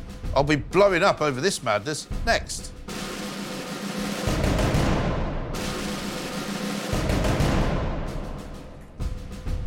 Don't worry, you're not alone. I can't keep up with which storm we're on either. The second one named in a week has well and truly battered much of the UK. Gusts of up to 97 mile per hour, winds swept across the country, causing power cuts for thousands of homes and an awful lot of disrupted travel. And we now welcome a professional to talk about the chaos, meteorologist Steph Agulto. Steph, have you been braving the elements and have you been as confused as everybody else about, you know, where it's all going to end? You know, where does one storm end and another one begin? Well, it ends with some rain and some strong winds and then starts again with some more strong winds and yet more rain. Yes. That seems to be how it is this week, at least. But yes. I've got some good news for you, Mike, actually. Mm, go on. Because it does look like on Friday and Saturday, it might be dry. Really? Don't well, do you know that, what I noticed you know? today? I came out of the house today and it was really warm. It felt like suddenly spring had sprung. It was about 10 it's degrees strange, warmer. isn't it? Because last week was really cold, yeah. very icy, crisp but cold. Um, and then this week it's become milder. It's just because of the direction of the air. It's coming from the southwest this time, dragging in that milder air. But mild at this time of year means cloudy and wet. So yes. that's exactly what. Unfortunately, so. So, I mean, have we got any more storms on horizon? Are we still in the middle of Jocelyn? Has Jocelyn gone? Have we got now, what was it, IJK? Is it Kevin next or Kyle or something like that? Um, Jocelyn has now moved away. It's still breezy. It's still unsettled. But then Friday happens. So we've got to get through Thursday first. Right. But Friday happens. It should be a brighter day. Most of us away from the northwest should be dry, should see some sunshine. It also won't be too cold. And that sticks around for Saturday as well. Right. So that's the good news we have to cling on to. Well, that'd be good news for people flying because I've never seen anything like the flight paths of some planes the other night when they were just going round and round in circles over Gatwick. Some coming in from Ireland and then going back to Ireland. Famously, the one that came from Scotland going to Paris, uh, where nobody could get off the planes and have their Lucky. passports. I mean, well, yeah, but they couldn't get off the plane. They wouldn't let them out. But I mean, where do these storms go? So where does Jocelyn go if it leaves the British Jos- Isles? Jocelyn has headed over us and is now going sort of over Scandinavia and across the Baltic Sea. That's what do where they it's call headed it? now. What do they call it there? Do they give it a name there? Does it called the, the Scandi name? I think it depends on how bad it is, but normally if someone's named it first, they've got the name. Oh right, okay. So it So comes. Jocelyn's case, so it it comes us. normally from the. Bay of Biscay or it comes from the Atlantic, and it's named by us, and then it goes everywhere else, and it's still named Jocelyn. That's quite good. Yeah, exactly. Brilliant. In this case, it's all coming from the Atlantic, and we can blame it on the US actually, because it's so cold there. The cold air has dug down and hit that hot air that's always there over the Gulf of Mexico. And it's that temperature contrast that's triggered our latest batch of storms. So there you go. Yeah, we Heard got through. first. We got through Christmas and New Year and most of January without much snow. Is there going to be any more? Do you think, or is that it? Well, usually we've got El Nino at the moment in the Pacific, and usually that will bring us the the end of winter would be slightly colder than usual. Might see some snow then. So fingers crossed, still get a, few outbreaks of colder weather later on this winter. Okay, If brilliant. you like it, of course. Otherwise, don't cross your fingers. well, no, or just go abroad or something and look for something else to do. Great to talk to you. Thank you very much indeed. More storms on the way. Steph Coulter there, uh, meteorologist. Thank you very much indeed. Uh, the panel are back with me, uh, but before that, let's talk about another insight into the insanity currently unfolding across the country. Hinkley Point C, which is Britain's only nuclear power plant under construction, has been delayed by, yes, you guessed it, four years and could cost up to another 46 billion pounds. Joining me now, all together, uh, the Telegraph journalist Stephen Edgington, Spiked Online editor Tom Slater, and political commentator Candice Holdsworth. Thank you very much indeed. Welcome back. I mean, it's just when you thought you couldn't find anything else that wasn't working terribly well, the one nuclear plant we're building uh, is going to be over budget and late, just So- like everything else that we ever build. Well, this is the thing, isn't it? It's every single major infrastructure project Yeah. Seems to cost tens of billions of pounds more than when they predicted it, and will take tens of years more than when the, Yes. again than, than their original projections. So you look at HS2. That's a great Right. example. I mean, one good example of something that did happen was the Channel Tunnel, Mm. and that was over budget and that was late and everything. Right. But when it happened, we were all quite happy that it, that it's there. Yes. But I suppose the way that you could also look at this is that the reason why they're always over budget and they're always late is because when the contracts are given out, they give them out to the people that come up with the best deal. So, you know, like if you three, if I asked you three, you know, how much will it cost if you to drive me home? And you say five quid, you say 10 quid, you say 15, I go with you and you go, oh, actually, it's going to be 15 in the end because it took longer. you know, the reason I gave it to you was because you said it was going to be five quid. And maybe they should be a bit more robust when they look at the Scottish Parliament had this problem. Um, they were supposed to be able to build that for something like 10 um, or I think it was 40, 40 million, ended up costing 400 million. You know, 10 times more than it was meant to be because they just go, the lowest bid wins, which can't be right, can it? Yeah, I mean, so far the taxpayer's not on the hook for it, but Ross Clark, the energy analyst, was writing in The Spectator saying he could see a scenario Yeah. in four years where the costs just keep mounting and it's spinning out of control that they do a Well, deal look where at the HS2, as taxpayer. Stephen said. I mean, you can get bet, bet your bottom dollar this won't be the last we hear of the Hinkley Point uh, power plant being over budget. There'll be more over budget reports, I'm sure, in another four years. Yes, yeah, definitely. I mean, for sure. I just find it so sad, though. Why can't we build anything? Why are we so incapable of it? and it really doesn't have to be like this either. I mean, people were talking about HS2 and how the expense and how long it took. You don't need to go to China where they can, you know, bulldoze any opposition Yeah. quite literally if they want Yes. to put up a new road or a railway. Just look at France and the amount that it costs them per mile to build a high-speed rail track. Yeah. It's we are just the p- peculiar kind of British disease of our age is that you can't build anything. Yes. We've had it taking 40 years and costing you eight times as much as you were But quoted must- in the I first mean, place. it- it- I guess it must have always been like this in our, certainly in your lifetimes. I mean, my life, I can't remember the last massive infrastructure thing that was built that was that was tremendously good, really. I mean, I mm. remember when they were building motorways when there wasn't, you know, there wasn't an M6 and there wasn't an M5, mm. and most of those roads haven't really been updated since they were built. When was that? 50s, 60s? 70s, I think, a lot of them, 70s, and, and you know, some, some like the M25 was immediately obsolete as soon as they finished it, you know, because there was too much traffic already for what they wanted it to, to do. It's interesting on the point about nuclear power stations. These things are long-term projects Mm. that politicians should be investing in from a long, you know, from originally a long time ago. So Yeah. Nick Clegg is one of those politicians who said in 2010, I think, Yes. We can't build He was another he nuclear was power very pleased with station himself, wasn't he? Because it would be done by 2024, 2023, and it's like, well, I wish we had that power now. And As if it was the distant future, you know, yeah, from exactly. science fiction. or something. I think it's, it's to do also with the kind of huge amount of regulations that have been introduced in the last decade or so, particularly around diversity and energy. And there's a huge amount of local opposition against Hinkley Point as well. So again, it's this kind of NIMBY attitude that has gripped Britain. And I've spoken to people involved in HS2, and many of them say things like, you know, if you, again, if you're a contractor um, and you're employed by by the people building HS2, you basically double whatever you would charge anybody else, Yes. and they just pay it because it's kind of government funding, and nobody's really watching how much is going out the door. And the bureaucracy is just strangling the productivity.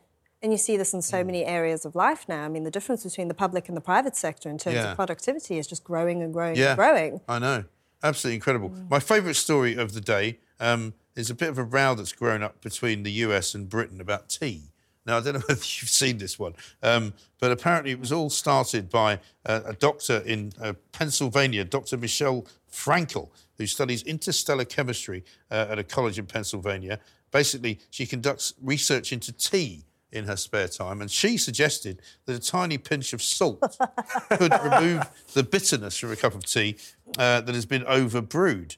Now, horrifically, I heard Piers Morgan coming onto his show earlier, um, and before he went on, he was talking to Rosanna about how to make the perfect cup of tea. He apparently puts four tea bags into a pot of tea uh, and leaves it to stew, um, and then pours it into a cup. Doesn't believe in just putting tea in, a tea bag into a cup. I know there are purists who don't believe in tea bags at all.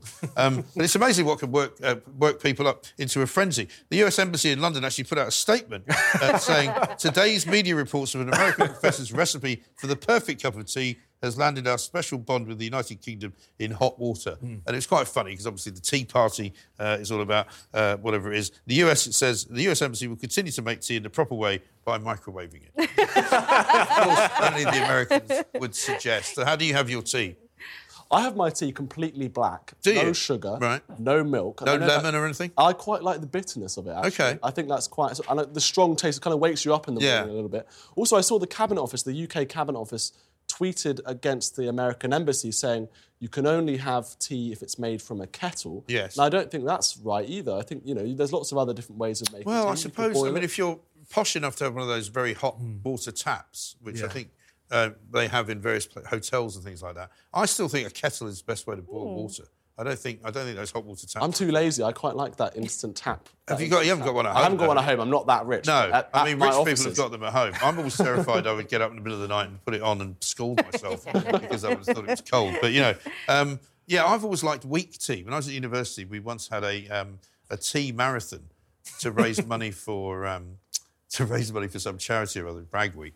And we all drank pints and pints and pints of tea Mm. to such an extent that we were putting ice in it to drink it. And it was the weirdest thing. It was like we were all very high after drinking an awful, I guess an awful lot of caffeine. I think the record was somebody drank about 15 pints of tea in the course of about Sounds like two the hours. sort of thing that could actually give you, send you to the hospital without realising. you know, if you Well, it's- I mean, consume that's anything of that stupid kind of thing amount. students do. I mean, you know, they're supposed to be the. But at the- no point the pinch of salt came into it. Which is, is this just, is it only Americans who suggest this? I mean, to be fair to them, after you see what Americans have done to both cheese and chocolate, when Yes. you go over there, you can't they really trust them with any weird kind things, don't they, with food? They kind Yeah. of mix things. There's like there's the, the who's I think there's a name for it, but it's like a cross between a donut and a bagel. It's- I don't know what it's called, but it's horrific. Um, but also maybe this is that you know that kind of co- the, the, the craze now for putting salt with chocolate. You know, sort of chocolate car- caramel. I quite like salted that. I love caramel, that. which does work. Yeah.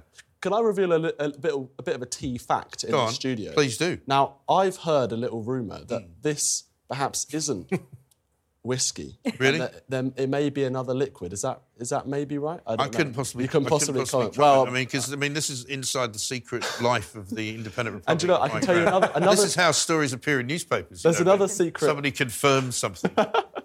There's another good tea fact I've got about not this show, but another Yeah. show on, the, on, on, on Talk TV. Yes. And that's Julia Hartley Brewer. Very quick, quick anecdote. I used to, I interned for her once, a long, long time ago when I was a teenager. You don't look scarred.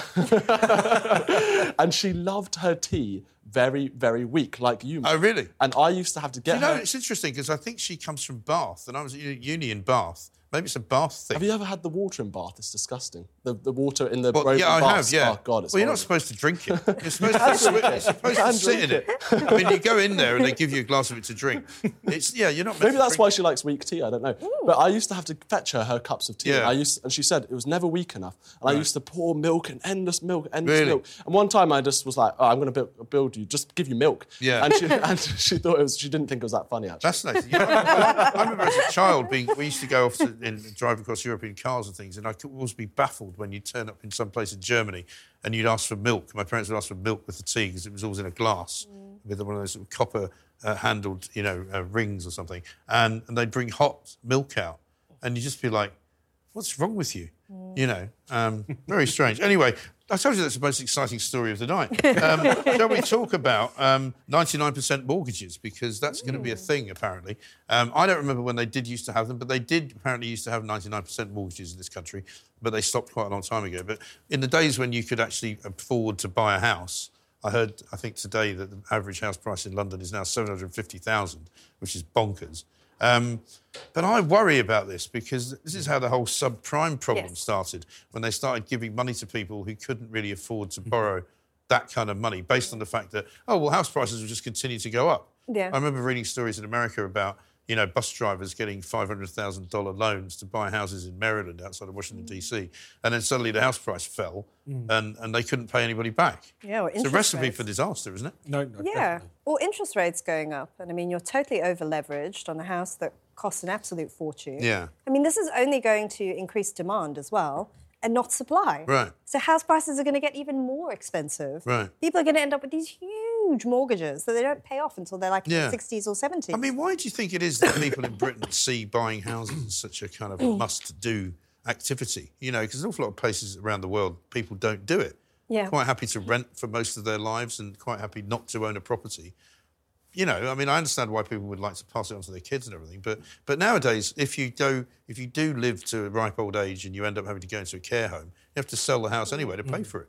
It feels like quite a safe investment putting your money into housing. Yeah. Like, even though there has been house price crashes and everything with Yeah. the bubbles and stuff, I mean, generally over the years, the prices have gone up. Mm. And it seems, what does seem mad is that, as you say, they're not dealing with the demand and supplies issue, issue here. Like, we, we're importing, what, 750,000 people net in 2022? Mm. Those people all have to buy homes. Yeah. Why aren't the government Well, dealing or with they'll that has issue? to be supplied with a home of some kind. Well, exactly. And So- it all has a knock on effect for the rental sector as well, Yeah. doesn't it? Of course, because that's one thing where people, um, particularly as they reach a ripe old age, get into retirement, owning your own home and having it basically paid off is a fantastic thing to have. That's one thing they've started to look at because the number of people who will probably never buy a house as a consequence, much much lower levels than previous generations. That's become a big problem for the state at some point because Right. they're going to still be in rented accommodation. And how is that going to be supplied in enough measure? They can need, need support in order to continue that into their old age when they Right. haven't got income beyond a pension. Well, that's the So thing. A lot of all of these will knock-on have, effects. will have a very, you know, they'll be sort of rich because they've got a house that's worth a lot of money, mm-hmm. but they live in it, so they can't really sell it mm-hmm. unless they're going to sell it and downsize and, and pocket the rest of the money. Similarly, you might even see Keir Starmer, because Labour have talked about this before, changing the way that council tax is, is done and actually start charging you based on, you know, the size of the house that you've got and making you pay extra, mm-hmm. you know, depending on how big it is, which for a lot of people they can't afford because they've just, they happen to have a big house, mm-hmm. but they haven't got any money. They're cash poor but Right. asset rich. And this Yeah. is so common now, and people kind of see it as an investment for the future and something to pass on to their children. But then, like you say, if there's increasing numbers of people renting, you kind of think we're returning to the time before there was a lot of people owning property and people didn't have anything to pass on to their mm-hmm. children. Yeah. Because that's been such a big thing in like the last 50, 60 years that people did have something, that you had something to inherit. But I wonder if that will become less and less as home ownership declines. Yeah, absolutely right. Just have a look at a couple of the quick uh, front page stories. We were talking about the post office earlier today. Um, I, the I newspaper's got post office new second IT system had faults, but prosecuted the staff anyway. Brilliant. It's nice, isn't it? It's absolutely crazy. It's one of those things where at every turn they seem to know that this had gone wrong. Yeah. Because there was all the reports recently of, of course, when you know the sub postmaster started launching their campaign, they must have realised then, or look, we found this kind of internal briefing which showed that Paula Vennells was aware of what had taken place. This goes right back to when the scandal began because the original IT system was for something completely different. Hmm. It failed. They repurposed it for the sub postmaster's accounting. Right. So they knew from the very beginning that it didn't work, and Right. yet they still carried on with it. It's Yeah. outrageous. And then it carried on with these, what you would call malicious prosecutions, really. Mm-hmm. And Tony Blair had the opportunity in the late 90s to actually stop this system Yes. being used, and he didn't do it. And it seems that throughout this whole process, this 20, 30 Hmm. year period, no one is taking responsibility for the crisis here. No one has gone to prison or gone or been prosecuted for these false prosecutions. Yeah. Why is no one taking any responsibility? Absolutely. Why has well, I remember seeing a clip a couple of weeks ago when we were doing this story for the first time of Tony Blair standing up, talking about how great this was going to be and how revolutionary it was going to be Mm-hmm. and how it was going to completely change everybody's lives because this was the new way forward. You know, because he was always pushing this whole, you know, we're now digital, we're not analog anymore. You know, Britain's modernised under Blair, which they did. But I mean, this was clearly a massive, massive blunder. Um, a couple of th- other things. Captain Tom Moore's family, you'll be sad to hear, um, have got the builders moving in to demolish the one million pound spa. They can't Which, catch a break, course- can they? They've got that charity commission investigation Yeah. ongoing, which of which I'll say nothing. of um, and yeah, it's one bad news story after another. for I mean, can you imagine what they must be doing now, sitting in watching the builders just demolishing this place that they built? Presumably, they spent quite a lot of money on it, and they won't get any back. Presumably, I mean, I know uh, you might argue it wasn't really their money to begin with, but still, um, it's they can't awful. catch a break, can they? They're just They trying to set up a nice charitable endeavour, and this is what happened. I know, but I mean, all they had to do was build a smaller kind of you know edifice as opposed to something that was Do big you enough. think this is an example of decadence and greed, and they Yeah. take responsibility for this? You know, There is a certain arrogance I think, that some it? people. There's a certain arrogance that some people kind of adopt or, have, or, or become, where they think they can just get away with anything. But the contrast between the two generations, I mean, could you get them further apart? He's all about sacrifice Yeah. and community, and they're just like, I'm going to build a huge spa for Yeah. myself. It's what he would have wanted. Actually specifically not what he wanted because he actually said in the forwards to the book that he wanted the money to go to charity. But anyway, uh, listen, we've got loads more to do, loads more front pages to do. You're watching the Independent Republic of Mike Graham. It is the all too familiar story coming up, though. Go woke, go broke. We had Budweiser, Victoria's Secret. Well, get ready for this one. Uh, it's the woke bikini manufacturer who decided to put a bloke in a swimsuit. Now that and a load more coming next.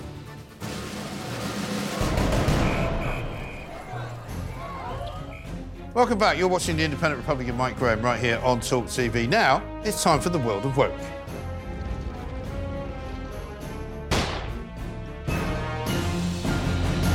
The world of woke. It's an all too familiar story. Go woke, go broke. Who can forget the Budweiser millions that went south when the US beer company decided it'd be a great idea to use trans model Dylan Mulvaney to flog their wares? So much money was wiped off their share price, they had to sack the marketing executives. Then there was Victoria's Secret, who gave up on the idea of using plus size models on their catwalk lingerie shows because people just stopped buying their bras and knickers. You'd think it would be common sense, wouldn't you? Only last week, US magazine Sports Illustrated laid off their entire staff because sales had plunged so much after they put a trans woman on the cover in a swimsuit just one year ago. Well, this week's woke numpties are another swimsuit manufacturer. Not only have they put a bloke in a woman's bikini, they've decided to attack their own customers for complaining about it. Incredible, isn't it? The message from the Aussie Moana bikini brand is that if you object to a man strutting around a pool, hiding his crown jewels and pouting at the camera, you might be the problem. According to the firm's founder, Karina Irby, she's all about body, body positive images. She says she's obsessed with the look of the guy in the one piece and wants everyone to splash out £80 for one of them. But the customers of the 13 year old business aren't so enthusiastic. Lots of them posted on social media that they were done with the brand. One said, I thought you were all about empowering women. But here's the message Moana replied with If Jake in our bikini upsets you that much, we feel as though this may be a you problem. Oh dear. And to make matters worse, Jake has chipped in as well. He says there are many different types of women, women with different anatomy to what you consider normal. Yeah, that's right, Jake. There are many different types of women, and you're not one of them. And what have you done with your balls? I'm just asking, because when you look from the front, they're not there, and when you look from the back, they're not there either. That's the world of woke.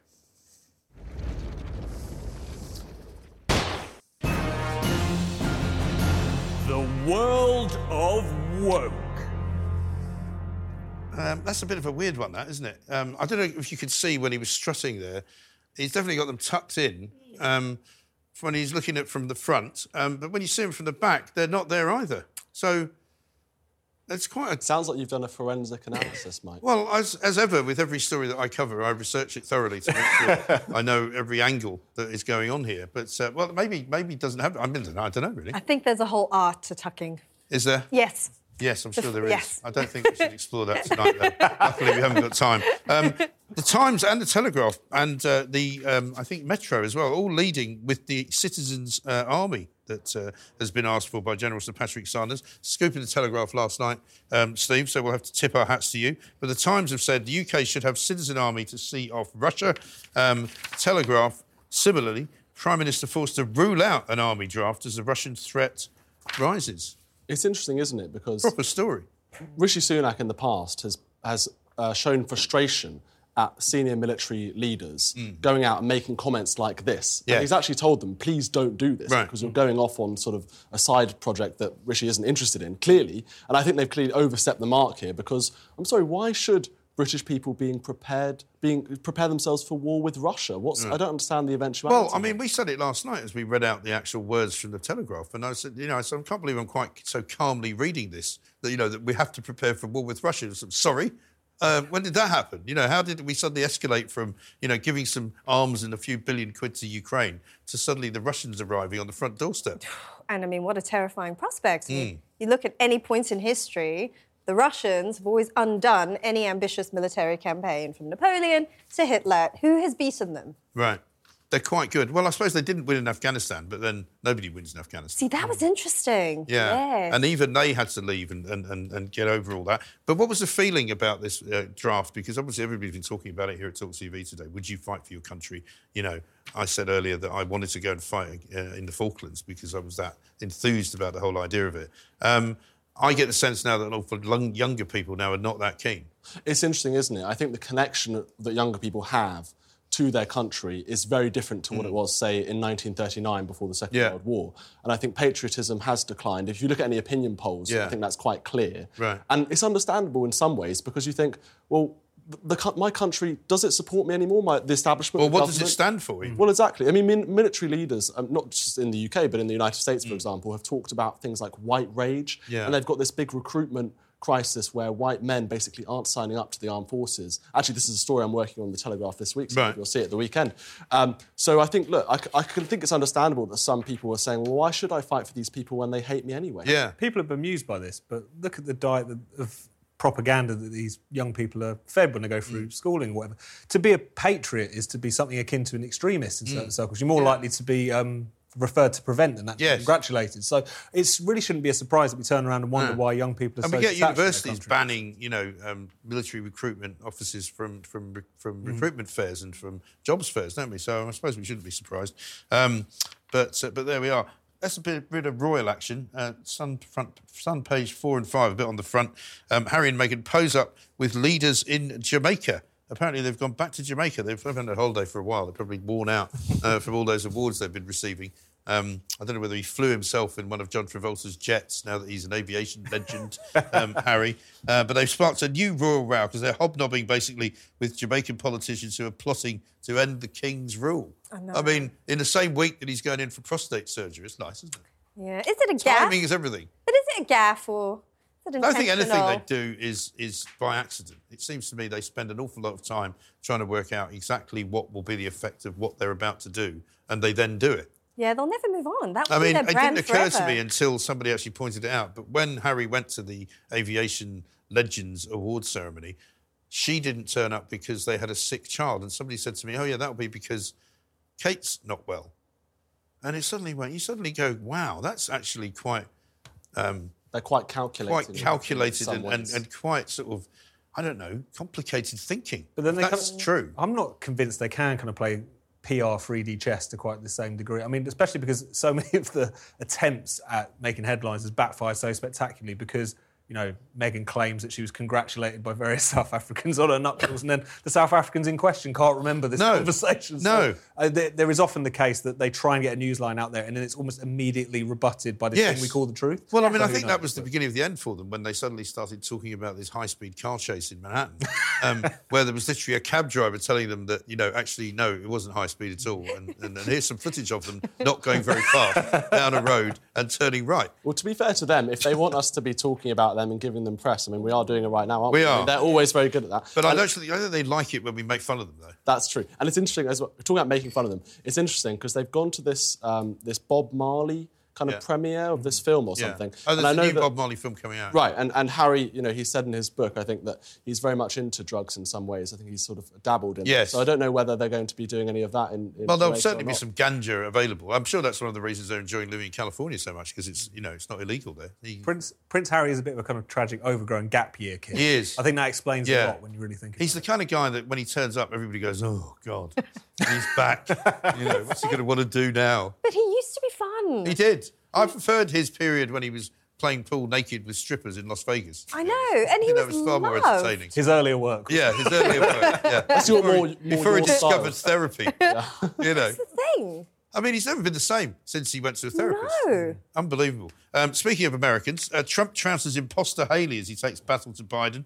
Um, the world spread in the Times, pages 26 and 27. I mean, nobody really thought Nikki Haley had much of a chance, but they thought if she was going to have any chance, she would at least have to win New mm. Hampshire. Mm. Yeah. But she lost. because of all the independence there and because of the fact that politically it's a much more sort of purple state. Mm. But the fact that she's fallen so far behind, I just think it shows how out of touch that old Republican Yeah. establishment is. She yeah, was these very are the much anti-Trumpers, aren't they? exactly. She was very much their candidate. They just don't recognise it's not their party anymore. No. No. The populist wing are in They've the lost. ascendancy, It's and all over. They need to Yeah. get used to it. I wonder if the Conservative Party something could learn something from that because, you know, we keep hearing the likes of, as I say, to, uh, uh, Tobias Ellwood saying, you know, com- uh, elections are won in the centre ground. Well, not anymore, they're not. Not in Italy, you know, possibly not in Germany, possibly not in France, not in Spain. And what they mean by the maybe centre not in America. is never well, they mean what it sounds wet, like anyway, Sort yeah. of, you know, centre, them. middle, left, right. Yeah. You know, sort of, we don't really, we're not too sure. It's funny because I, I've been speaking to some Conservative MPs, Hmm. even tonight, actually, at a sort of Burns night thing, and they were talking about Trump, and Uh, he's actually very popular among some Yeah. senior Conservative MPs. Weirdly, they never say it publicly, No. but privately they're saying, "Well, I actually, think they'll quite start like saying it the more Yeah. it becomes clear that he's going to be the president, because I think he is. Because I'll show you something now, which should scare the bejesus out of anybody who wants to see another four years from Biden. Here he is last night, thanking everybody, but nobody's quite sure what he had to say. We'll teach Donald Trump an, a valuable lesson. Don't mess with the men in America unless you want to get the benefit. We'll. I, I think he said, "Can we see that again, just for the comic effect?" No, we can't. Apparently, uh, they don't have a sense of humour behind the, the glass. Um, he's, I think he's saying, "Don't mess with cent- mid, Middle America." What's the end of it? Unless you want to get the benefit, which doesn't make any Well, that doesn't make any sense either. Yeah, surely. Do you know what's even funnier is that when he was saying that, everyone was clapping behind him. It was Yeah. like some sort of Soviet thing where you know Stalin's making a speech. Everyone's clap. Yes. Yeah, yeah. Whoever isn't clapping is I going think to be they're shot actually ordered to clap to drown out what he's saying, so you can't actually hear that he's messing up all I the can't wait for those debates. They're good. Donald Trump Fantastic. an Here we go. valuable lesson. Don't mess with the men in America unless you want to get the benefit. Oh, it's brilliant.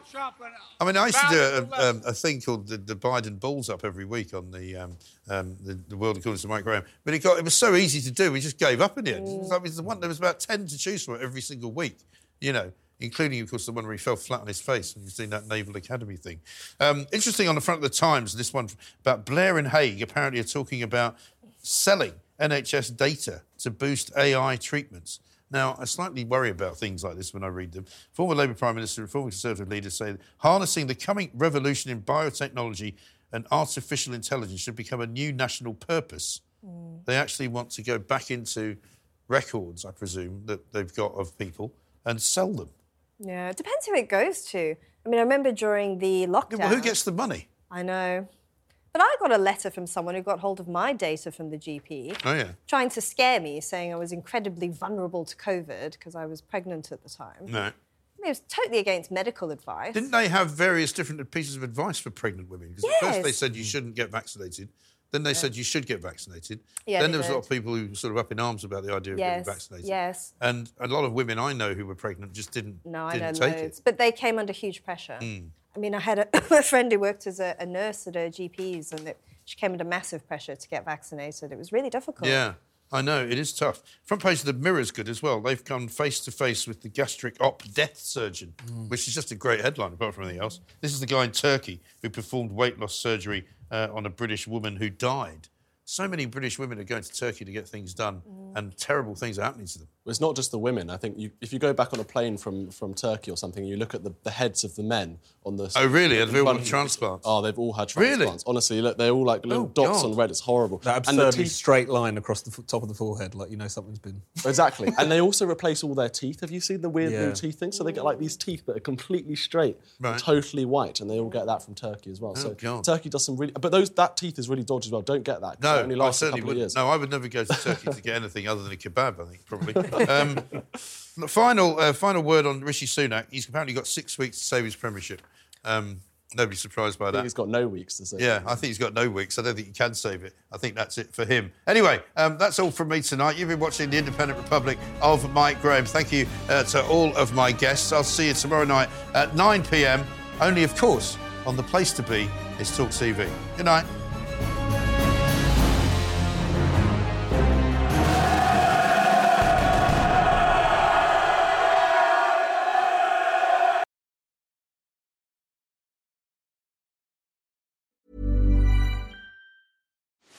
Are you ready to enhance your future in tech?